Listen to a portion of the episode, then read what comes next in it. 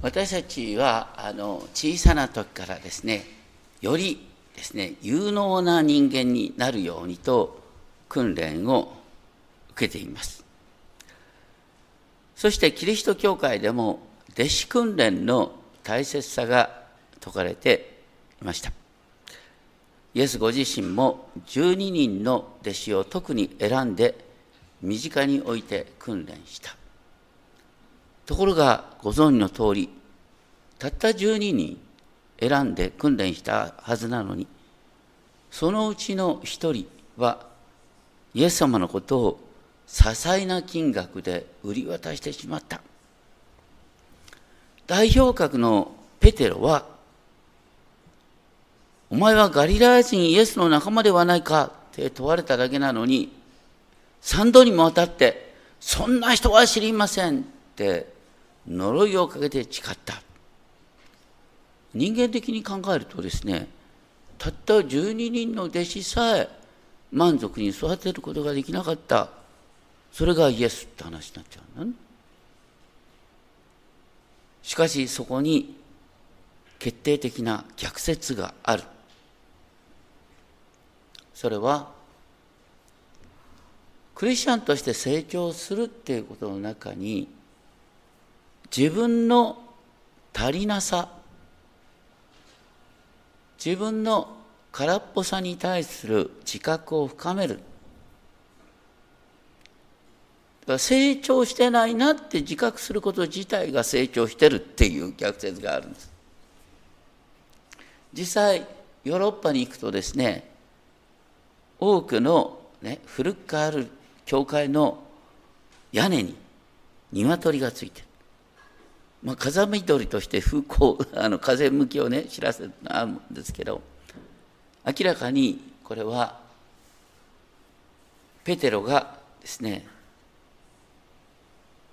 三度イエス様を知らないと言った。そのことが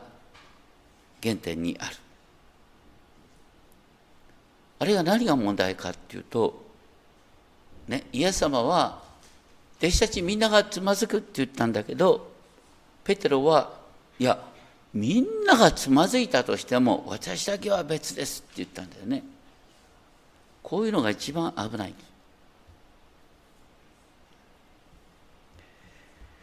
キリストの教会は人間的な信念によってではなく神の憐れみによって立ち続ける。教会が人数的にも増えてくるのはいいことですけどもそれ以上に大切なのは世代を超えて群れとして続くっていうことです。世界の会社組織でも100年を超えてある会社っていうのはあんまりないんです。教会は次から次と生み出されそれが残っている。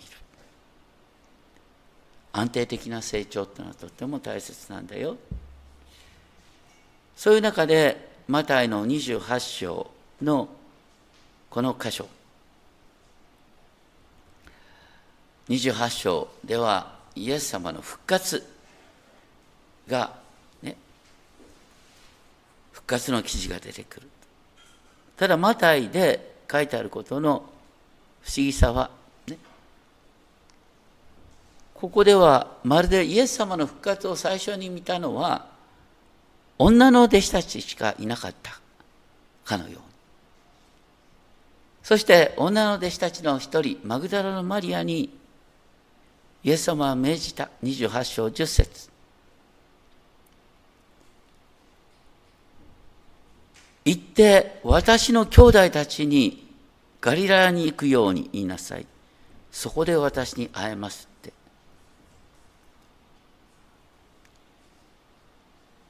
三度イエス様を知らないと言ったペテロをはじめ逃げ惑っていた弟子たちを私の兄弟と呼びながらガリレアに行きなさい。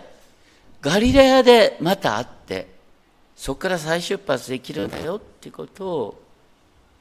語った。のかなって思います。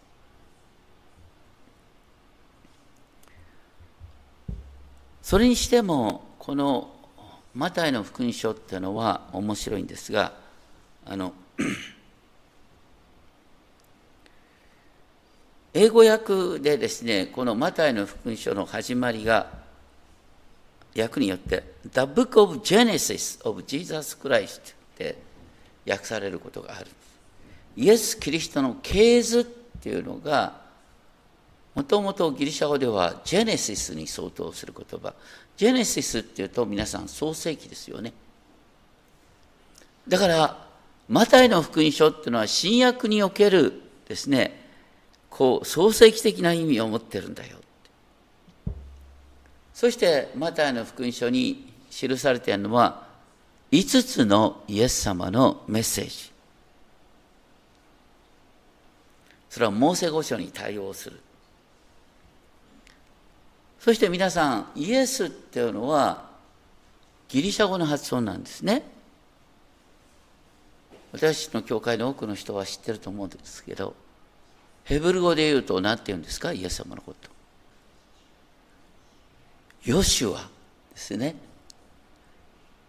で、旧約におけるヨシュアは何をしたの？イスラエルの民を約束に導約束の地に導いて約束の地に神の国を建てるっていう働きをリードしたのがヨシュア。でイエスは、ね、私たちをこの世界に派遣してこの世界中に神の国を建てるっていうことのリーダーとしてイエス様がいるんだよって話なんですね。しかももう一つイエスという名前があのマタイの一章に出てくりますがマタイ一章23節では別の名前がついてんだよね。なんてついてる？その名はインマヌエルと呼ばれる。インマヌエルってのは神は私たちと共におられるっていう意味でしょ？これがね、本当に逆説的なんだけど、あの、マタイの福音書に出てくるイエス様の十字架の言葉って何ですか？我が神我が神どうして私をお見捨てになったのかでしょ？まあ簡単に言うと神様は私と共にいない。だから神は私と共にいるっていう方の名前が、ね、十字架になったら、神は私と共にいないって言った。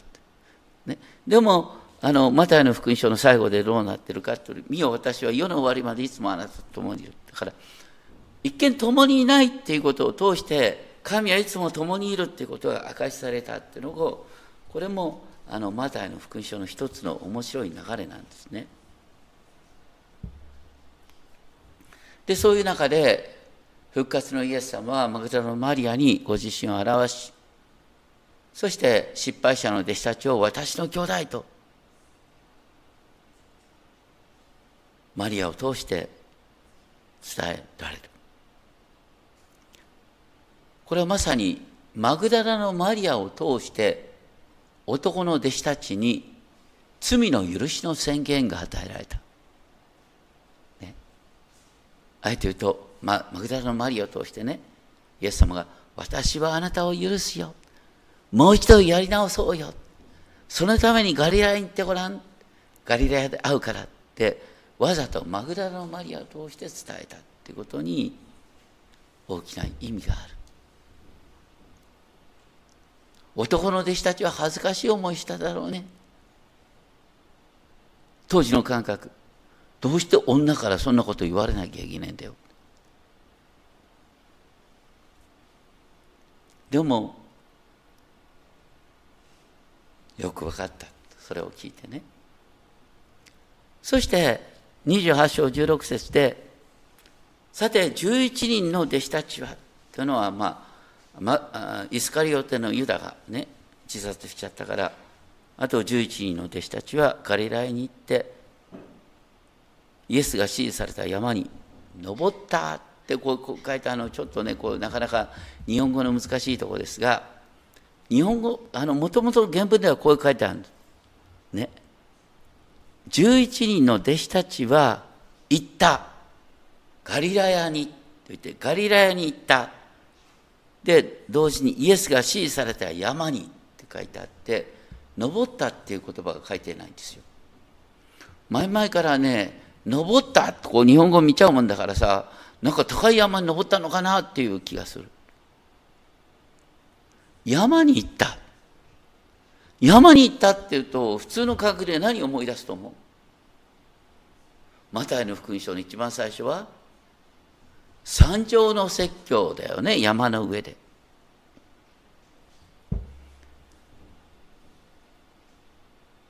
ペテロさんは指定された山に行った時に何を思い出した？この前ね僕はあのスポーツクラブのなんだサウナに入りながらですね思い巡らしてパッと思いついたんだ。こう感動しちゃった。いろんなところで目覚めることができるもん。ね。何を感動したかっていうと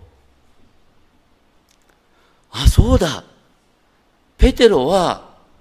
あのね、指定された山に行って、一番最初のイエス様の言葉が初めて分かったんじゃないか。イエス様の三条の説教の初めは、心の貧しい者は幸いです。天の御国は、その人たちのもの。皆さん、心の貧しいっていうのは、普通の感覚で言ったらこうダメよ皆さんねあのお友達から「あなたの心貧しいね」って言われて「ありがとうございます」って言うばかいないよね。英語にしても「poor in spirit」よ。普通だったらさ天の御国は「poor in spirit」じゃなくて「rich in spirit」の人にさ天の御国与えられるんじゃないの？だから多分ね一番最初にペテロさんはね心の貧しいものは幸いだって聞いてポカーンとしてね何なんだろうって。でもポカーンとしてだけどその言葉は妙に残ってたんだろうね。そして三度イエス様を知らないと言ってあなんて私の心貧しいんだろうと思ってそして指定された山に行ってああそうなんだだけどこういう心の貧しいものを通して神様は教会をねイエス様は教会を建てようとしてるっていうことがよく分かったんじゃないでしょうか。そして弟子たちはイエスにお会いした時礼拝した。礼拝したっていう言葉はひれ伏したとも訳される言葉なんですがその後の言葉が分かりにくい。ただし疑う者たちもいた。普通私たちは疑うって言ったらどうも何を疑ってんのかな？だけどこの時さあのちゃんとみんな揃ってガリラヤに行ったのよ指定されたところに。そして目の前に復活のイエスが現れて何を疑うの？まあいろんな解釈があるけどでもここで言われてる疑うっていう言葉はあの躊躇する。躊躇する者たちもいたって訳すことができる。それはどういうことかっていうとね何人もの人がイエス様を神として崇めたんだけどいやそこまではできないなって思った人がいたんじゃないか。イエス様を礼拝すべき方としてそこまでは思えなかった。そういうふうにイエス様に対する態度を決めかねている弟子たちにも含めてイエス様はイエスは近づいてきて彼にこう言われた。迷っている人に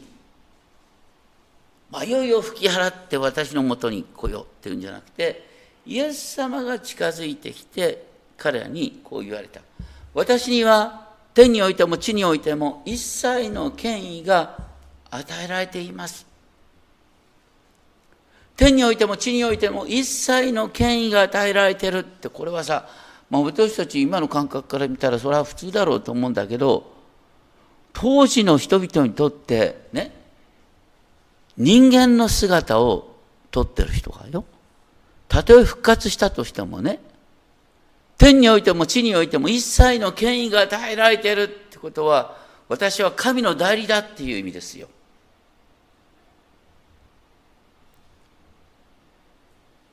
なかなかすごい言葉です。だけど、その前にイエス様がユダヤ人の最高議会で死刑判決を受けるきっかけは何でしたか？全員揃ってイエスは死刑だってユダヤ人の最高議会で宣告される理由は何だったですか？26章をご覧いただきたいんですが26章の63節64節。これイエス様が十字架にかけられる前の裁判。イエス様が黙っている時に大祭司がイエスに聞いた。お前は神の子キリストなのか答えよそれに対してイエスは言われた。あなたが言った通りだ。ここでやめとけばよかったんだけどね。こう言ったんですしかし私はあなた方に言います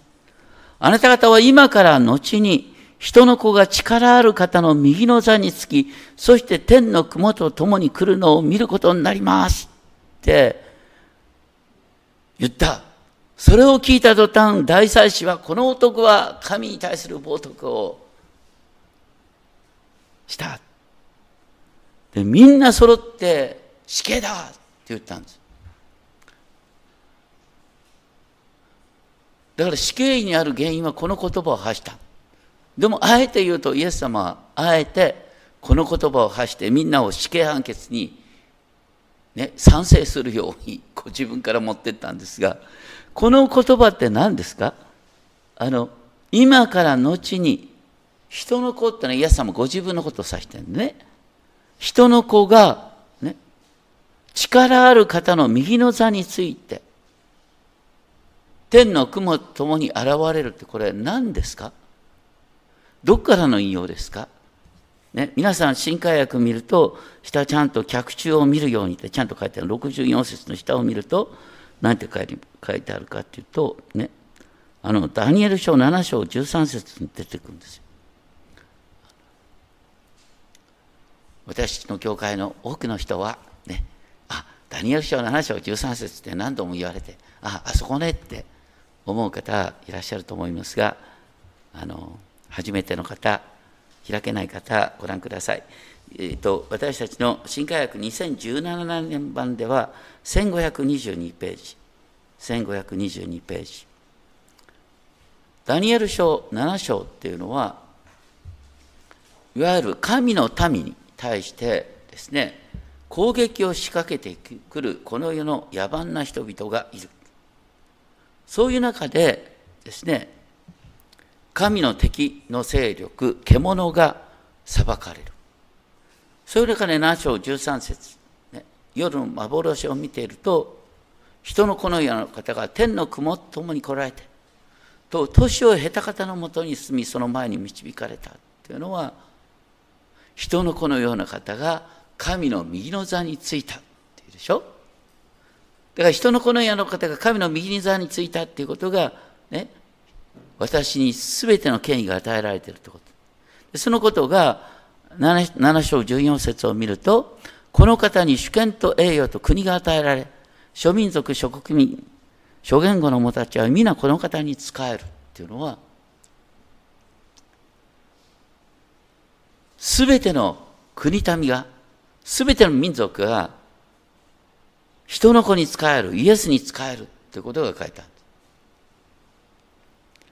イエス様はこの言葉を引用したことによって冒涜罪になったんだけど、私たちはイエス様はまさに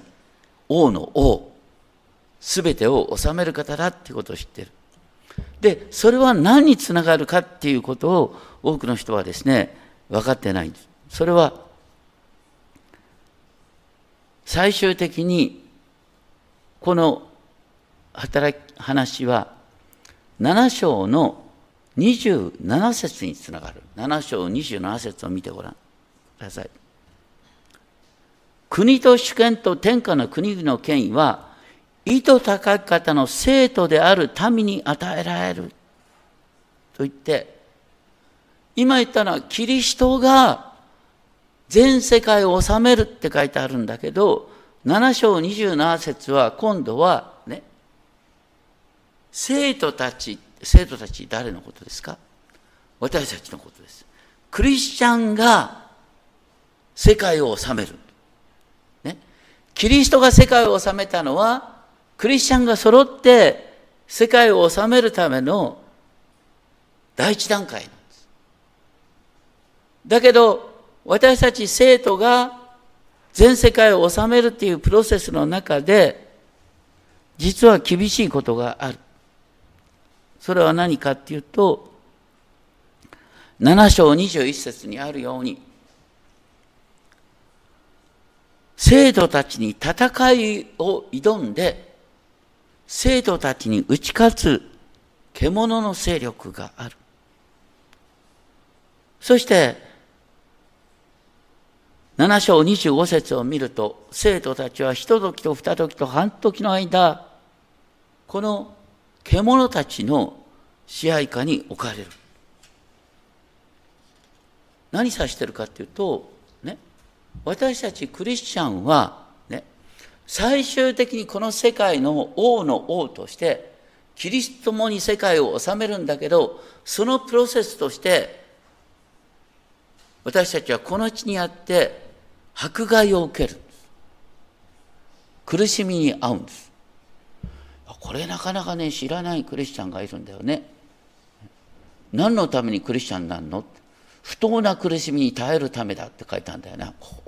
これ分かったらなかなかクリスチャンになりたくないかもしれない。でもね、クリスチャンってのはこの世にあっては苦難、困難があるんだけど、最終的に私たちは栄光を受けるんだ。私たちはキリストと栄光を共に受けるために苦難を共にしているんだ。そして私たちはキリストと共にこの世を相続し、この世を治めるんだよっていうのが、聖書に書いてあるグランドストーリーなんです。大きなストーリーなんです。だからイエス様は弟子たちに向かってね、私は王の王なんだ。私についてきたら大丈夫なんだよ。と言って、そして、かつてヨシアのもとでイスラエルが約束の地を治めたと同じように、私たちはイエス様のもとでこの全世界を治めるんだよ。私たちは全世界を治めるためにクリスチャンになった。ね。あの、まあ、天国に行って、あの、ハープを聴きながらですね、歌だにするのもいいかもしれないけど、聖書に書いてあるのはね、そうじゃなくて、私たちがこの新しくなかった世界をキリストともに治めるんだ。っていうのが、聖書に書いてあるストーリーなん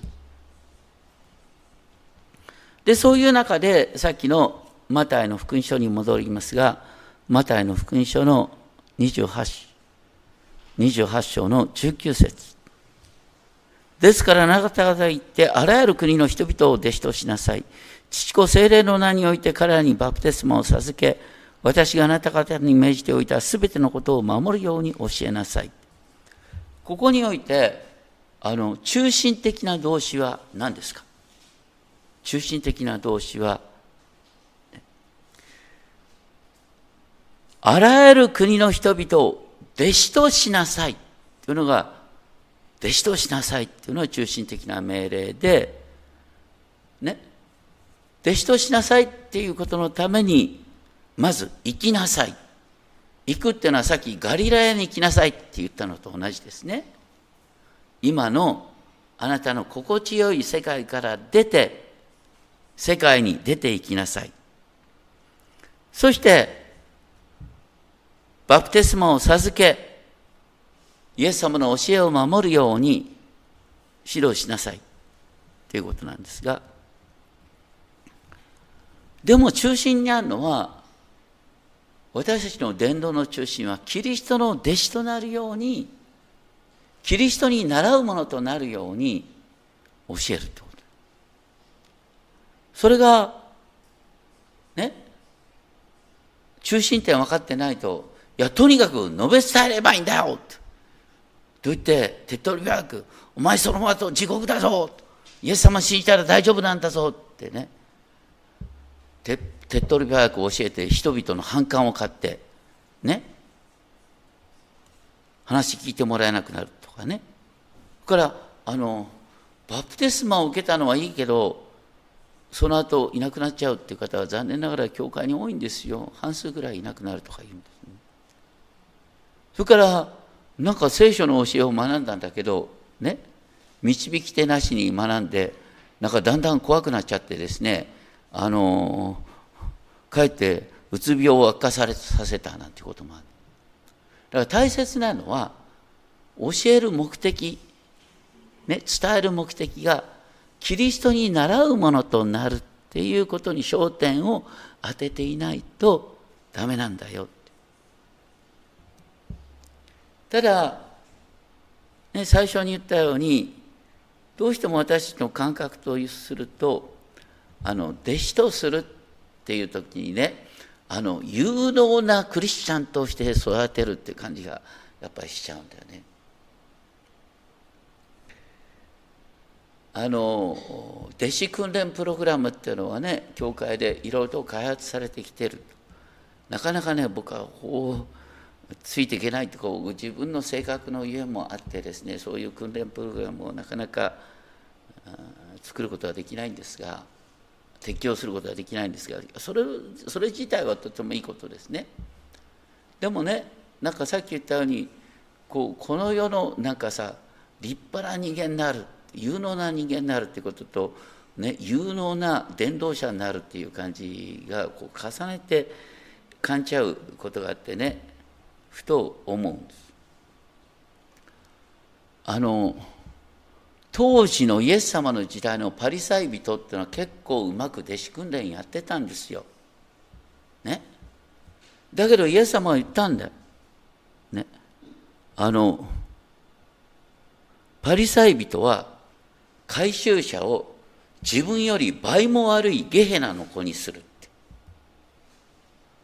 パリサイ人の訓練を受けたらね、皆さんね、結構いろんなね、立派な社会人としての訓練を受けるんだよ。こう、こういう時はどうやって喋りましょうかとか、どういうふうに話しましょうかと。もう、こう訓練プログラムしっかりしてたんだよ。何がパリサイ人、何が問題だったの？それはね、表面的に見せる姿。表面的に語る言葉と内側で考えていることのギャップが非常に大きいわけですよね。偽善者なんだよ。だからあまり手っ取り早く育てようとすると大抵偽善者なんだよ。しかもね、私たち訓練するっていう時にやっぱりある程度パターンにはめたいっていう誘惑があるんですよ。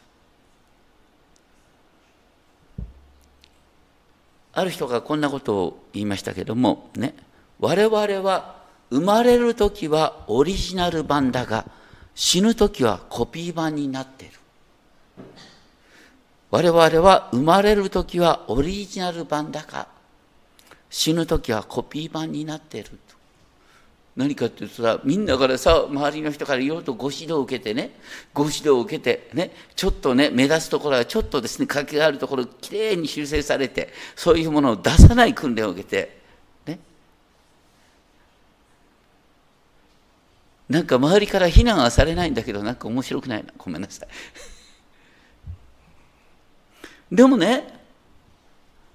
さっき言ったあのペテロの受けた弟子訓練って何なの？イエス様からいろんな教えを受けたんだよ。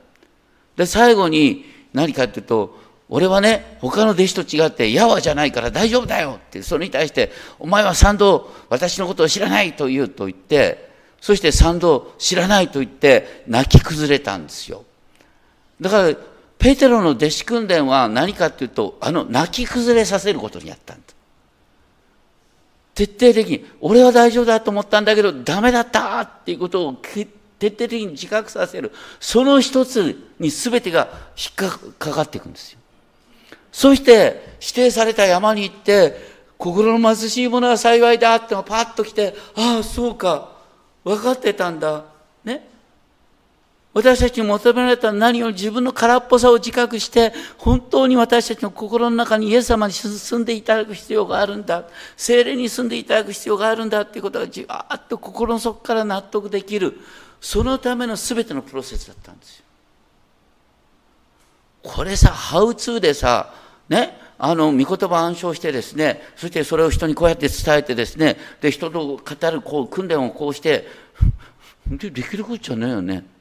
まあ、まあ、それでもいいよ。ね、それで3年間のプログラムはやっぱり何の役にも立たなかったって自覚したことから本物になるってことがあるかもしれないけど。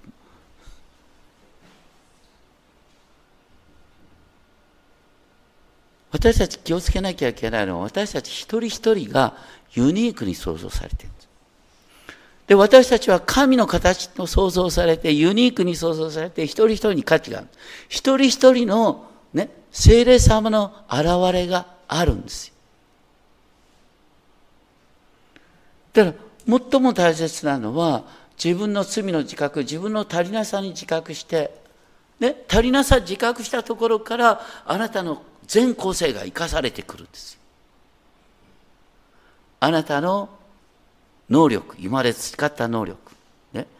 言葉の能力だとか、ね、パソコンの能力なんかあってもいい。経理の能力があってもいい。ね、そういうものが全部生かされる。でも、その大前提として、私たちは本当に自分自身が貧しいものなんだよっていうことを自覚して、聖霊様に導いていただくっていうことが実は一番大切なんだ。で、その上で、ね、あなた方、ごめんなさい、それともう一つですね、あの、面白いことがあるんですが、英語の聖書によってですね、あのこの部分が Make disciples of all nations って訳されてる英語が結構あるんですよね。Disciples of all nations ってのは何かっていうと、すべての国々の弟子たち。だから大切なのはね、あの、教会の多様性ってことなんですね。あの、教会にですね、あの、一つの言葉しか通じない人が集まるっていうことは不健全なんです。ね。あらゆる国の人々が集まる共同体であるべき。でも私たちは心の中でやっぱり望むのはねちょっと常識が通じやすい人が集まってほしいなと思うんだ。でもそれはダメなんですよ。あの日本の会社ってのは結構ね人を採用するときに自分たちの企業のカルチャーに合う人を選ぶって言われます。でも教会の生命線は何かっていうとあらゆる国の人々が集まって本来だったらこの世の中ではあんまりね会話しない人々と会話する機会がこの教会にあるっていうことが教会の命なんです。でもそれは結構面倒くさい面が出てくる。常識が通じないから。ね。でもそれを通して私たちが愛を学ぶんです。愛っていうのは訓練を受けなきゃ育たないんです。愛の基本は気の合わない人と一緒にいて気の合わない人になお優しくできるっていうのが愛の基本なんだ。だからそのために私たちはね教会に集まるんだよ。しかも彼にバプテスマを授けなさいって言うんだけど、あのイエス様は一番最初誰からバプテスマを受けたの？バプテスマのヨハネから。で、その後ね、初代教会においても、あの、イエスのバプテスマじゃなくて、バプテスマのヨハネが教えた悔い改めのバプテスマしか受けていない人がいたって言うんですよね。それに対して、悔い改めのバプテスマを教えたっていうのが人の働き19章に出てくる。あ悔い改めのバプテスマじゃなくて、主イエスの名によるバプテスマ。主イエスの名によるバプテスマを受けた者は聖霊を受けたって書いたんですね。だから、聖霊を受けるためには、主イエスの名のバプテスマでいいんですよ。どうしてここで、父、子、聖霊の名によるバプテスマになってるんですか？それはイエス様をご自身をね父子精霊なる三密体の神の一人格として紹介された英語で三密体のことをね three person in one essence っていうふうに言われる場があります。大切な three person なんですよ。皆さん神は一人ですって言ったら間違いなんですよ。神は三人なんです。ね。three person なんです。だけどね本質において一体である。ワンエッセンスって。だ父も神、子も神、精霊の神。父は永遠に父、子は永遠に子、精霊は永遠に精霊である。それぞれの、ね、あり方を守りながら、本質において一体となって、私たちに、私たちをこの三密体の愛の交わりの中に招き入れてくれる。私たちが三位一体の名によって、ね、父子精霊の名によってバプテスマを受けるということは、ね、神の交わりの中に父子精霊の交わりの中に入れられる。同じように私たちがバプテスマを受けるっていうのはキリストの共同体の交わりの中に入れられることなんだ。私たちはキリストにある共同体の中で弟子といわゆるキリストに倣うものとされていくんだよ。ということですね。ですから私たちはねこの世の人々に伝道するとしてもこれはやっぱり共同体の働きとして伝道する。これは本当に面白いもんでね大体あの教会に人を連れてくることができる人っていうのは大抵ね信じたばかりの人が教会に人を連れてこれるってそれまでの関係があるからねそれ教会に10年20年いるとですねなかなかね最初から別人格として認められちゃってなかなか教会に連れてくることができない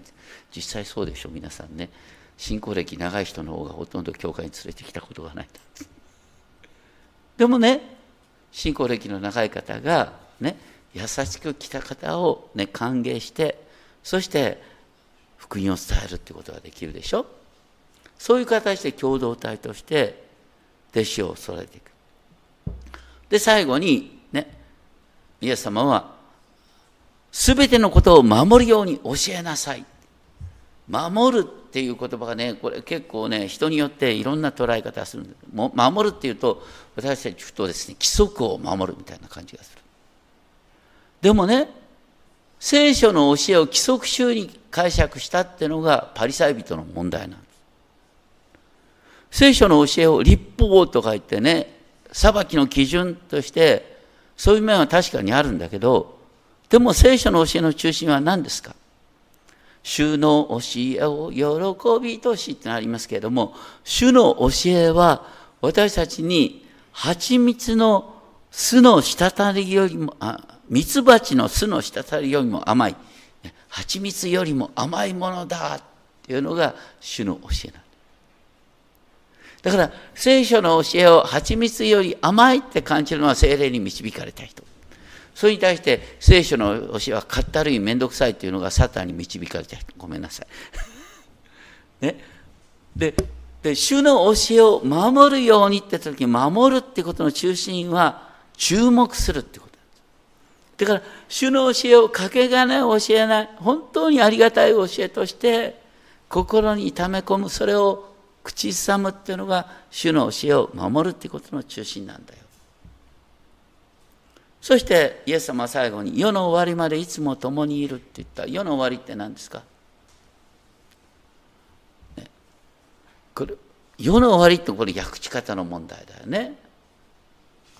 終わりっていうより目的なんですよ。ゴールなんです。世界のゴール。世界のゴールってどういう状態ですか？この後歌いますが、シャロームです。ね。全世界が神の平和に満たされる、それが世界のゴールですよ。で、その全世界が神の平和に満たされるその時まで、イエス様は共にいてくださるよっていうことを言ってる。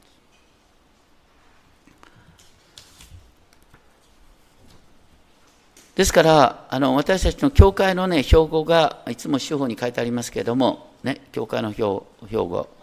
さっき開いた手法の中にね、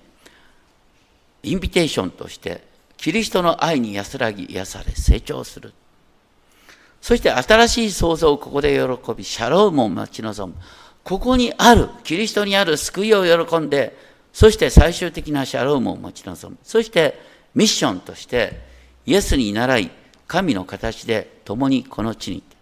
私たちはイエスに習うんです。イエスの弟子となるっていうのはなんかワンパターンの人間になるんじゃなくて、イエスに習う。イエスに習うっていうのはイエス様が神であるのに本当にご自分を虚しくして、ね、使える姿をとった、そういう使える生き方に習うってことがイエスに習うってことですね。